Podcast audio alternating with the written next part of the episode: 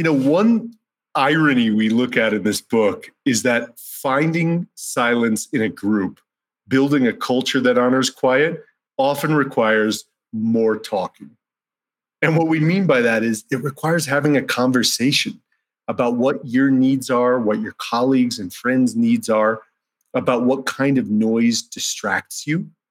So, having an intentional conversation about the norms, about the culture is what's so important. Welcome to Ultra Habits.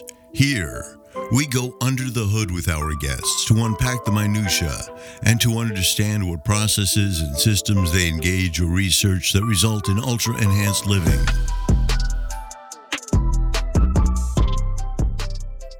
Hey folks, it is RJ Singh here at Ultra Habits, and you are with us for another week's episode. And this week we have a bit of a different format. We have two people being interviewed at the same time. So we have co authors Justin Zorn and Leigh Marz unpacking their new book, which is really, really interesting.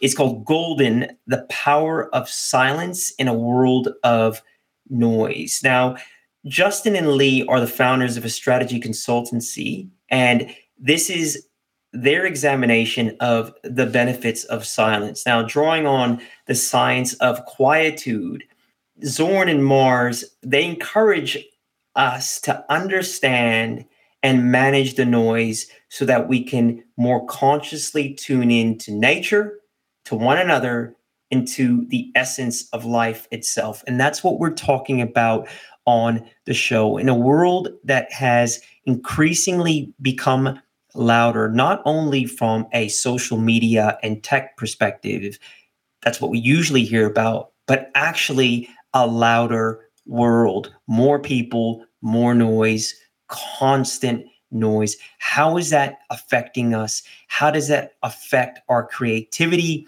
How does that affect our ability to truly perform? How does that affect our ability to simply be? And what can we do? What are some of the solutions that we can implement that help us get back to the natural that is the silence? And that's what we're here to talk about today. Anyways, folks, I'm going to leave you in the capable hands of Justin and Leigh Hope you enjoy this episode. As always, rate this podcast. Tell us what you think. So, Lee, Justin, welcome to the Ultra Habits podcast. It's about 8 a.m. down here in cold Victoria, Australia, but we are super grateful to have you both on the show. Thank you. Thanks for having us. Glad to be here, RJ. Thank you. Yeah, for sure. So, your subject matter expertise in terms of just creating space, silence. Um, your book, Golden, is really of interest to myself and any executive. I actually was having lunch with our chairman of the board the other day, and you know, I was talking a million miles an hour, and he told me to go in a room and just look at a blank wall.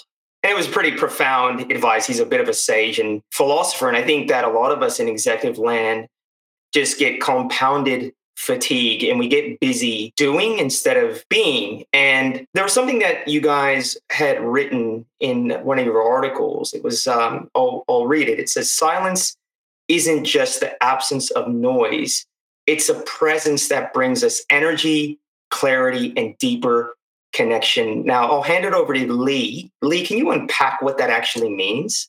Well, on one level, silence really is about the absence of noise, and we are interested in that space of silence, uh, looking at it from the auditory perspective and also informational, uh, kind of the relief and the release of that pressure out there in the world. But what we found in our interviews, and we spoke with so many people asking the question, What's the deepest silence you've ever known? We spoke with neuroscientists and executives and politicians and artists and activists, a man incarcerated on death row, a heavy metal frontman, a Grammy winning opera singer, you know, so many different people. And what they turned us towards is really silence as a presence that brings healing and that perspective, perhaps that place of discernment that we've been lacking when we're in that grind, go, go, achieve, achieve kind of place. So in our journey, we look at silence as the absence of noise. We even look at whether silence is even exists at all. If there is there such a thing as silence in that literal sense,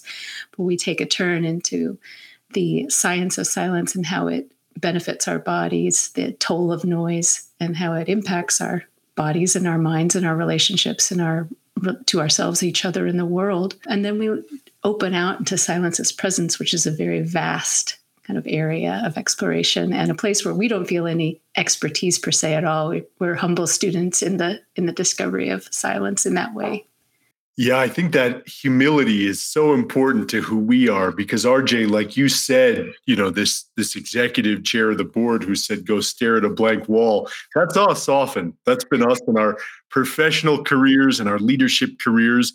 And it's something that we're still learning how to tune into the benefit of silence. But we wrote this book because it served us in so many ways and the people we've spoken with. And we connect to silence as this presence, as you asked about as this space where nothing's making claims on our consciousness, this space where we can give up the responsibility that's so pervasive in life right now to have to think of what to say. So when you went and stared at that white board in silence, it's like getting to take a temporary break from that daunting responsibility of having to think of what to say. And in that space, the nervous system can settle, it can reset, and it becomes easier to access intuition. It becomes easier to discern what's true. Yeah, I think that in every point or at any given point in our lives, we need to be willing to sit with ourselves in a room quietly. And that will generally tell us where we're really truly at, right? Like our you know, that quote, I think by Pascal Blaise or whatever, man's woes or inability to sit with himself in a quiet room. I paraphrase, but I, I truly understand that. So, in terms of the silence that we're talking about, are we talking about inner silence and inner stillness, or are we talking about creating guardrails in our environment that create a still and quiet environment, or both? Yeah, we are interested in silence in many forms of silence. And so looking at that this the external silence because certainly the world is profoundly louder than it's ever been. The decibel levels and the th- number of things grabbing for our attention is unprecedented. So the world is louder and that silence where we can actually hear you know the natural sounds the na- sounds of nature which we wouldn't call noise right? These noises unwanted distractions so bird song and different things those are that that's part of the silence part of what brings a silence to our consciousness. But we are also very interested in the silence that is an internal experience one that we spoke with neuroscientists and psychologists about and it's one that we really know very little about what's actually happening in the in the brain and in the mind but we explore that. Um, so we're interested in all those types of silences external internal. Yeah. You bring up an interesting point um, and maybe justin I'll, I'll throw it to you. Our natural ways of operating would have for a millennia and plus been based and geared towards natural noise. And we haven't evolved probably at the pace of the external noise and external stimuli. Do we know what the cost of noise and external noise coming at us has been? Like, what's the negative outcome of all this stuff that's coming at us, which we're probably haven't evolved to properly cope with? I can, I, I'm making assumption there. Justin, what do you think about that? Well, it's a really important question. And one thing that we found is that people have always throughout history been complaining about how loud it is. 2500 years ago, we found some research that in South Asia and big cities, people were complaining about the sounds of horse drawn carriages and bells and gongs and people screaming, eat, yay, and drink. And still, the world right now is demonstrably louder than it's ever been at any time in history it is a mass proliferation of mental stimulation. You know, it's not just more cars and helicopters and buzzing drones and pinging gadgets and you know speakers and TVs and waiting rooms. It's also the noise of absolute exponential increases of information. So, uh, a good way to measure whether it's really noisier now than before is emergency vehicle sirens. They have to be loud enough to cut through all the surrounding soundscape. So, the decibels of their sirens, it's a really good proxy for figuring out how loud it is in our surroundings. And some estimates show that those sirens on emergency vehicles are six times louder than they were a century ago. And Some estimates show that noise pollution doubles or triples every 30 years. So, what this noise does to us essentially is drive the fight or flight response. There's a whole lot of research showing about how excessive auditory stimulus, especially the unwanted distraction, because that's how we talk about noise as distinct from just sound and stimulus generally. The unwanted distraction drives activity in the amygdala, which is the basis of stress hormones like cortisol. So back in the 1850s, Florence Nightingale, this you know legendary British nurse and public health innovator, she said that unnecessary noise is the most cruel absence of care that could be inflicted on a person either sick or well. And that's what all the research today is showing. You know, it's a driver not just of hearing loss, but the noise is a driver of cardiovascular disease, stroke, depression, sleep loss, and then a range of different challenges that lies downstream of those. And what we've found in our research that there's an interplay between all this auditory noise and all the informational noise on our screens today, and then the internal noise in our own heads. When it's louder in our ears and louder on our screen, it becomes louder in our own consciousness. So this is what we really want to address with this book. This notion that the the noise of the modern world is keeping us from achieving the health we want, but also from our clear perception and intention and our ability to tune into the solutions that we need to the problems that we face. No, okay, yeah. That, so let's unpack that. There's two issues here. One is the existential process of noise, which is going to increase. Is there anything that you or your research is suggesting that we should do about the existential problem? And then I guess the second problem is then how do we as human beings evolve to still be able to create space with this increasing noise? So are you suggesting that as a society, we need to find ways to not continue at a rate of knots to get louder? Yeah. Absolutely. Yeah. How do we do that? How does society do that with a booming you know population? And like what do we what do we do? That's a massive problem that we're going to try to solve right?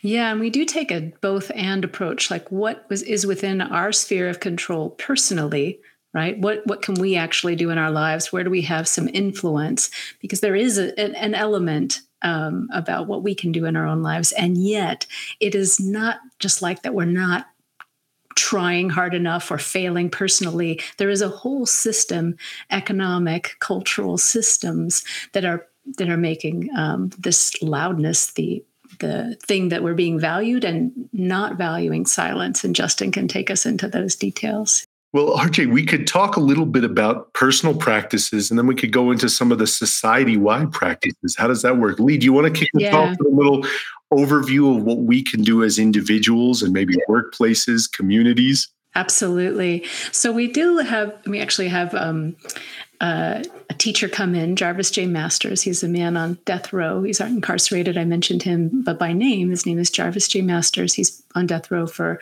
now 30 years for a crime the preponderance of evidence shows he didn't commit. He is in his cell 23 hours out of a day and in an environment where it's just, you know, cacophonous sound, loud, hard surfaces, you know, the yelling and hollering of other inmates, the, you know, lo-fi radios and party beats and games and all kinds of things going on at any time, plus the the emotional anxiety of of these appeals and cases and trials and all the dy- the dynamics going on with others that's at play and then what that does to his and other people's internal noise levels right but he talk he walks us through what it's like to actually get a handle on things within one sphere of control. For him that's about connecting to compassion compa- connecting to the for the sake of you know why is it to, why is it important to stay calm and centered in such an environment? So he is deeply connected to his buddhist practice. He's also in study he's writing he's exercising he's doing all these things to keep his own center because as he puts it if he loses it he can be in a dungeon somewhere in no time or back in solitary confinement. It's a life or death experience. So his ability to find his center of gravity, his sphere of control is important and where he can have influence around, you know, he, he does have actual influence in our lives. He's become a friend. He actually emits that quiet that, that which we're speaking of, as well as to other inmates and even some guards there. Um, all the people in his life, frankly. So we look at how in one's life you can center, find your find the things in your life that, where you can bring quiet. Quiet is what we think quiet is. It doesn't have to be meditation, it doesn't have to be bells and cushions, it doesn't have to look a certain way. What we orient the reader towards is really noticing the the signals that one is feeling too much noise, one is experiencing too much noise. How does that live in the mind and the emotional states? How do we notice that in the body? Are we clenching our jaws? Are we tightening our chest or our shoulders or, you know, up at our ears? You know, what are the signals that we've come to know mean too much noise? And what are the signals that tell us we're actually actually genuinely experiencing quiet, whatever our form of quiet may be. And that can be flow states, that can be actually being in auditory quiet, that could be in nature, that could be doing really auditorily quite loud things, but internally feeling quite quiet. So in the book, we translate what Leigh was describing into a range of very practical practices for what's within your sphere of control or your sphere of influence in your life. You know, it could be as simple as tuning into the silence in a little micro moment throughout your day, not necessarily needing to have a meditation practice, a mindfulness practice, or some kind of sophisticated framework, but just tuning into the si- silence. Researchers at Duke Medical School have found that there's evidence that trying to listen in silence activates the auditory cortex and actually helps regenerate brain cells. So we look at ways to do this all throughout the day. We look at ways, for example, to work with our lives and priorities. Like, for example, a practice we call take your to do list for a hike. It was inspired by a um, acoustic ecologist named Gordon Hempton, who would print off his to do list when it gets too long and take it to a really remote place and spend a couple hours there. And then once he's really tuned into the silence of that remote place, he'll realize he can cross off a whole bunch of things that he thought were important. But from that vantage point, they weren't really that important after all. So in the book, we look at, you know, upwards of 30 different ideas like this. But you mentioned this balance between the personal and the societal. A lot of the ideas we look at are for families, for communities, for workplaces, but we also look at a range of different options that, as societies in places like the US or Australia or other places, governments have for thinking about the management of the attention economy, for example. We also look at uh, the importance of investing in quiet public sanctuaries, for example. And then we look to get to really the essence of the question you were asking before about how as a society are we you know with a growing population and growing technology and all of this how are we going to find more quiet we really work rj in this book to to focus on the big systemic issues and for us the big systemic issue is really this we often mistake the feeling of stress for aliveness hmm. and that reflected in the way we measure the economy, for example.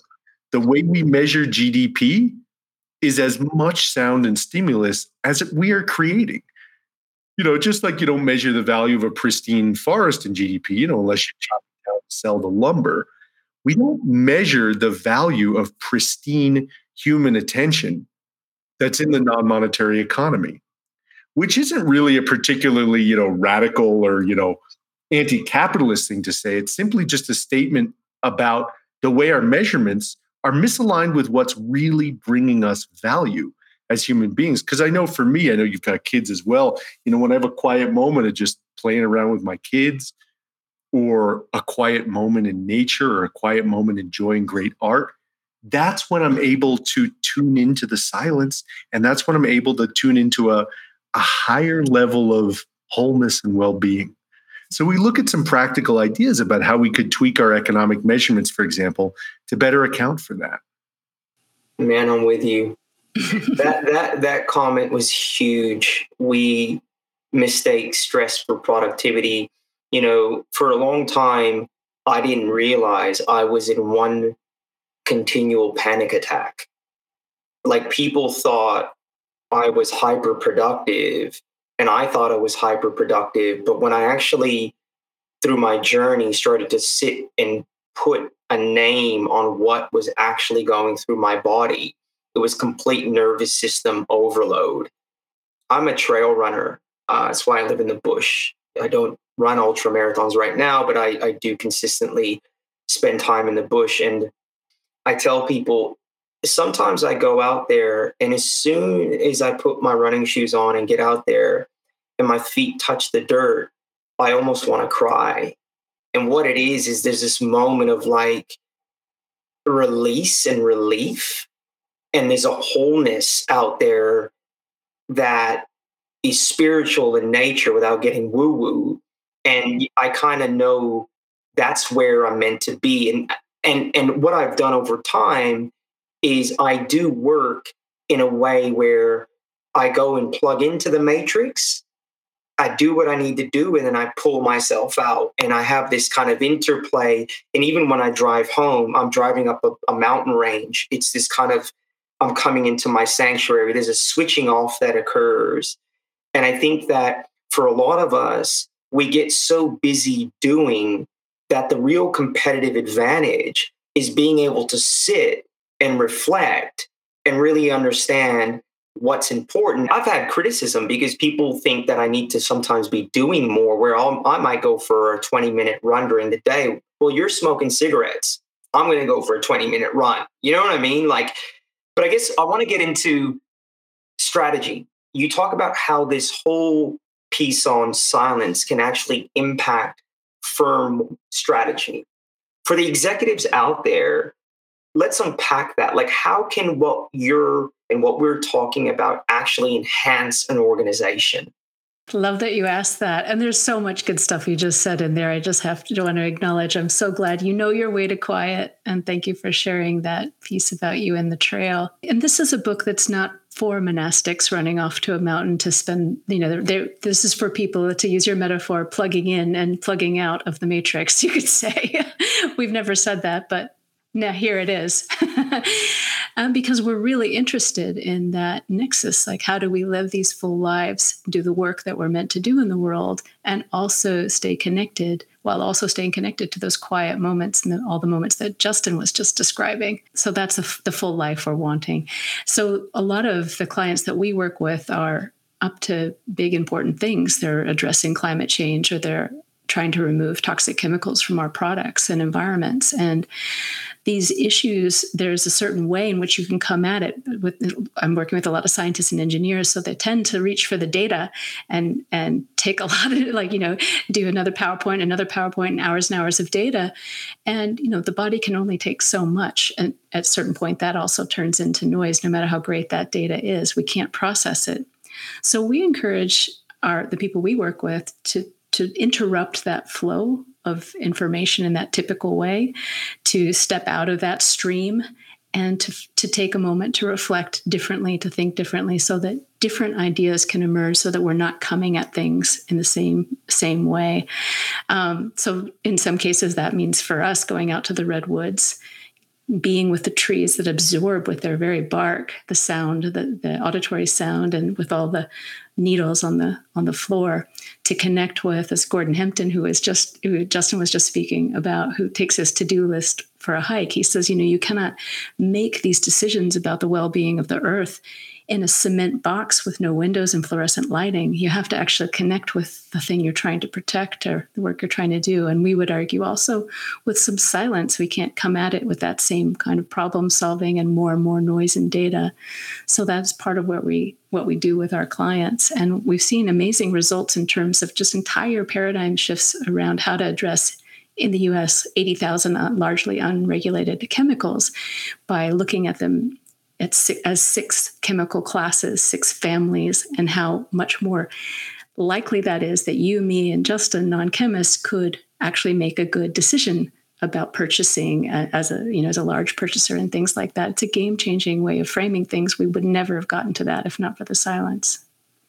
I want to speak to RJ, just building on what Leigh said. You know, your the essence of your question about really the the connection between silence and strategy thinking about executives and thinking about all this. And, you know, it reminds me often of the simple question like, why do the best ideas often come to us in the shower? But not just when there's no phone around, not just when we're not on the computer, but when we absolutely can't be on the phone. you know, yeah, right. Can't be on the computer. Because one thing we find is we study these feedback loops of noise in the world the auditory noise, the informational noise, the internal noise sometimes it needs to be in a place where we're totally unplugged. There's no possibility of being able to pick up that call, where we could get into a place where it's it's possible to tune into the silence and tune into a deeper kind of intuition. So we look in the book, you know, thinking about leadership and strategy. In 1787, at the Constitutional Convention in the US in Philadelphia, the delegates to the convention had a giant dirt mound built outside of the hall where they were doing the work because they wanted pristine concentration and no noise. And I worked for many years in the Congress in the US. I was a legislative director for some um, Democratic members of Congress. And when I was there, RJ, it was the opposite of that. These days, it's like, gotta have the TV on full blast all the time open office, you know, constant meetings, constant texting. Why didn't you answer that email I sent you 10 minutes ago? You know, it's it's a, such a radically different environment. But that radically different environment reflects a radically different value set. And that value set gets to the question do we appreciate, do we respect pristine human attention? What's the connection between noise and the quality of decision making? Oh, I love that question. Because I'll, I'll tell you why. Mm-hmm. Yeah. I, I feel when the world is very loud, you know, I'm being vied for multiple forms of attention. I have an internal decision fatigue and I start just making the autopilot decisions. But I'm curious to understand like, whilst you may not have done that research directly, what would some assumptions that we could make on just this heightened state of noise coming at us and the decisions that we're then making as a result? I think we would look to attentional uh, studies and cognition studies there. And then I think what follows downstream is decision making. So I appreciate your point. So we can look at the research of Mihai Csikszentmihalyi on attention. And he estimates that we have something like uh, 120 bits of of information of that that's what that's how attention is measured in is in bits which is kind of a funny term but that's how we measure it. So we have about 120 bits of, of, of information we can take in any second right? But we're getting 11 million bits at us through our through our sensory channels so he's describing how if we're listening to somebody, eh, you know, and in a conversation, that's about 60 bits. Plus, we're thinking about maybe, you know, how we want to respond and getting context for all the words they're saying. And then that kind of quickly takes that conversation up to the upper limits of our ability to listen to one or two people and have a conversation. So he jokes that with billions of people on the planet, we can only listen to one or two at a time. you know, so we are definitely taxed, and I think that is true that we're getting with our attention now. We have all these things grabbing for our attention. There's uh, top down attention, you know, decision making or t- top down things grabbing for our attention and bottom up those are things grabbing from the outside world for our attention. Not necessarily what we're trying to put our attention on but someone calling out our name or our phone pinging and saying we have a notification. That level of bottom up um, material is coming through the roof at us, you know, just flooding us like from a fire hose. So we are completely taxed. And then I do think downstream, our decisions, our ability to be attentive and our ability to make decisions from that place gets fatigued like you were saying. And then it's yes it's chocolate cake. Yes it's whatever. It's that second glass of wine. It's all the things. It's all the things. So i do think there's a connection through attention. What are some of the things that a firm could do in terms of habituating and recognizing a that this is important for its people to start to develop its a realm of silence. Like what can a firm do to start to habituate some of this practice in their companies? You know one irony we look at in this book is that finding silence in a group building a culture that honors quiet often requires more talking. And what we mean by that is it requires having a conversation about what your needs are, what your colleagues and friends' needs are, about what kind of noise distracts you. So, having an intentional conversation about the norms, about the culture is what's so important.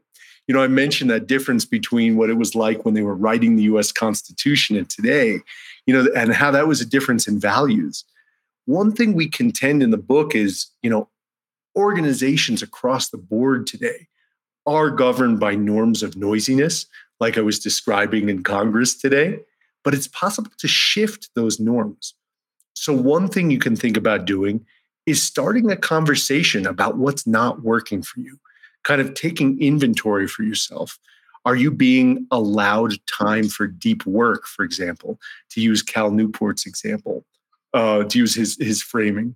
We looked to a, an old colleague of Leigh's named Michael Barton, who worked at a company called CitySearch, which is uh, now a division of Ticketmaster in the U.S.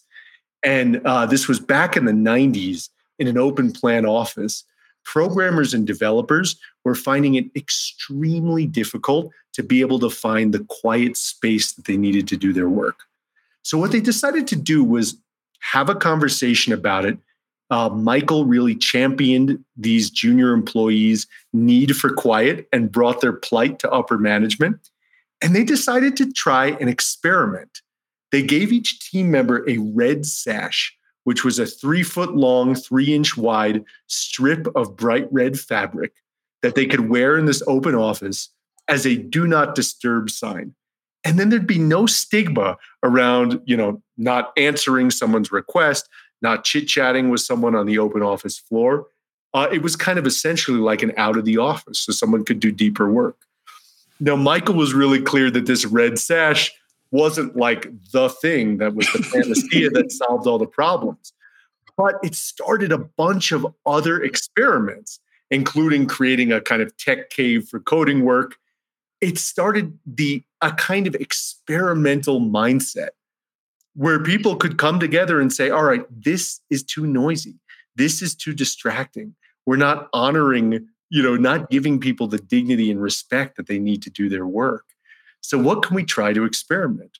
So maybe that's, you know, no meeting Fridays, or maybe that's taking a day a week where you don't have to respond to emails, or it could be any of a thousand plus things. But entering into that safe space for conversation, entering into that experimental mode is what we find is so important for organizations. And we also in our work find it's really important for friends and family too, and a household as well. Another piece to this is actually also doing the work personally, like not assuming your needs for quiet and noise. I mean, you know, sometimes like you can feel like maybe that auto dictate thing isn't noise to you, right? It's just sound, it's just necessary sound. But to the person in the desk right over there, or to your family member who you're sharing the table with, they may not feel differently. So to do your own inventory, where do I create noise that may disturb others and maybe even inquire? So some of that more that conversing that Justin was saying. But there is a norm, no matter what in your workplace, there is a norm. What is it? Let's like look at what that default is and be more intentional about what you want. And then adding that layer of play and experimentation is is so good across an organization, as we know. But really, even thinking about these, like it could be something fun, like a you know red sash activity or whatever. But just to play with it, to prototype it, to iterate, and make it better as you go Um, those are all the things that we're seeing, and and it, it's like it's definitely a big issue and thankfully uh, cal newport's work has brought it into the foreground that people are not feeling a sense of getting deep work done whatever their work is. They're constantly interrupted so what it, you know what is the cost of that the true cost? So he, he points us towards the convenience addiction that we think if it has any benefit that we say send a group email if there's any benefit we do it because we're not clear on what the cost is of constantly interrupting other people how do you feel that the remote workplace situation is it enhanced the agenda that you're you guys are advocating? In in many ways it would, right? Because it means that each individual then has some autonomy and control over their external environment to help shape that, right? Like so many things in COVID times, you know, it depends on the perspective. You know, it could be a double-edged sword. You know, on one hand, when the first quarantine started, there was so much more silence and space in our world, even to the point that whale song returned. Bird song certainly returned. People could wow. notice bird song much more, but there's empirical evidence of that. And yes, more in our working environments became part of that sphere of control. You know, there was more that we could control in many ways when we didn't have the commute and the need to go into the office. But at the same time, our home environments, you know, doubled as schoolhouses, you know, tripled as offices. So that also created this environment where it could be noisier. And also, RJ, through the pandemic, there was, in keeping with this frame of auditory noise, informational noise, internal noise, so much of this ner- noise of uncertainty. And that doesn't just mean the noise of, well, what's going to happen with the pandemic? How bad is it going to be? What are my risks? There was also, we noticed many people the noise of uncertainty in the working world around what's expected of me. Am I mm-hmm. pulling my weight right now because I'm not in the office? All that professional uncertainty was also a form of, of noise in the consciousness. So it certainly wasn't an easy kind of win for the work. Definitely not. It wasn't like there was a silver lining there that was so clear it did shake everything up and I think make things that were working and not working more apparent. I feel like there is a level of, of, of, like we can observe things in a different way, having had our workplaces shaken up in that way.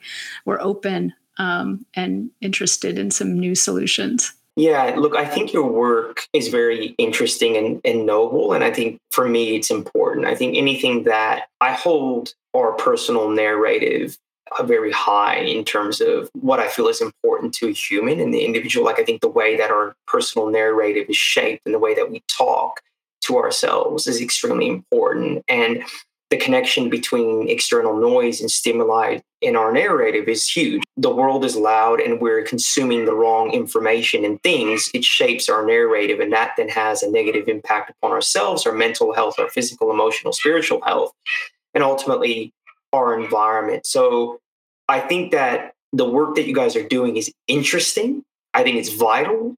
I think that it will it, it will help human beings be stronger, faster, smarter, but also collective societies and organizations. And and as we kind of start to to land the plane here, I wanted to ask you guys in terms of the the the book um, uh, Golden can you guys talk a little bit more about just high level points for the person that's going to read it? People are going to come on the show, they're going to get interested, they're going to read it. What could they expect to take out of the book?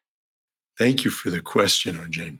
You know, the most gratifying responses we're hearing is that the book is helping people appreciate silence in their lives and that it's giving them a feeling of almost a kind of abundance because the silence, as noisy as the world seems, the silence is always available. You know, it's in the breath, it's in the five cozy minutes before the alarm clock rings. You know, it's in stepping outside and just feeling the rays of the sun. Like it's this abundance that's always available in a time when, you know, we can feel so much scarcity. So the arc of the book is a study of this. We look at, we do a deep dive into the meaning of noise, the meaning of silence, and then we take head on the idea that silence is some kind of like apathy or withdrawal or not doing your job, or even silence is violence, silence is complicity or complacency. You know, we take that head on and we look at the idea that silence is necessary for discernment so that we could be effective in our action in the world for what's right. Then we look at the science, the medicine, the science of silence, the medical perspectives, the neuroscience perspectives. What is the meaning of silence in medicine? What is the meaning of silence in neuroscience the, in the mind? And then we look at wisdom traditions, why the great philosophies and spiritual traditions of the world all emphasize silence, not just as a pathway to find the truth, but silence as the essence of truth itself. And we look all over the world to all different teachers on this. And then in the second half of the book, we explore how to find silence, the field guide. And we weave in the stories of all kinds of fascinating characters, a few of whom you've heard a little bit about. And we do this not to be prescriptive because it's not about exactly their way or exactly one way. In fact, what we're interested in is presenting a myriad, infinite numbers of ways and a pathway for people to find their own way because that's the one that they'll use and what that's what matters. Quiet is what we think it is quiet is what we'll access and do and quiet is what we deserve. It's our birthright and we, we do innately know how to be and what to do just like you stepping on the soil ready for your trail. That's a knowing you belong there and we believe that that is true for everybody. And we believe it's not true for us in just individually but as families and as friend groups and as workplaces and as a society and that that taking the time to connect to that silence will help us in honoring and celebrating this life that we have together. Beautiful. So where can we find more information about you guys in the book you can buy the book and anywhere books are sold and harpercollins is our publisher in the us and penguin in the uk um, so amazon and anything else any of those independent bookstores as well. And um, you can also look us up at astreastrategies.com that's a-s-t-r-e-a strategies.com because we are interested in those strategies you were pointing us towards yeah.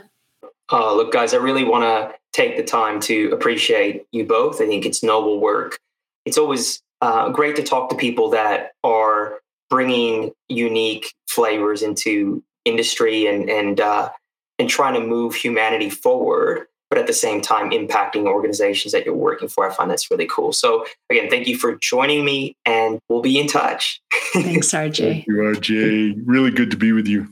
Thanks, guys.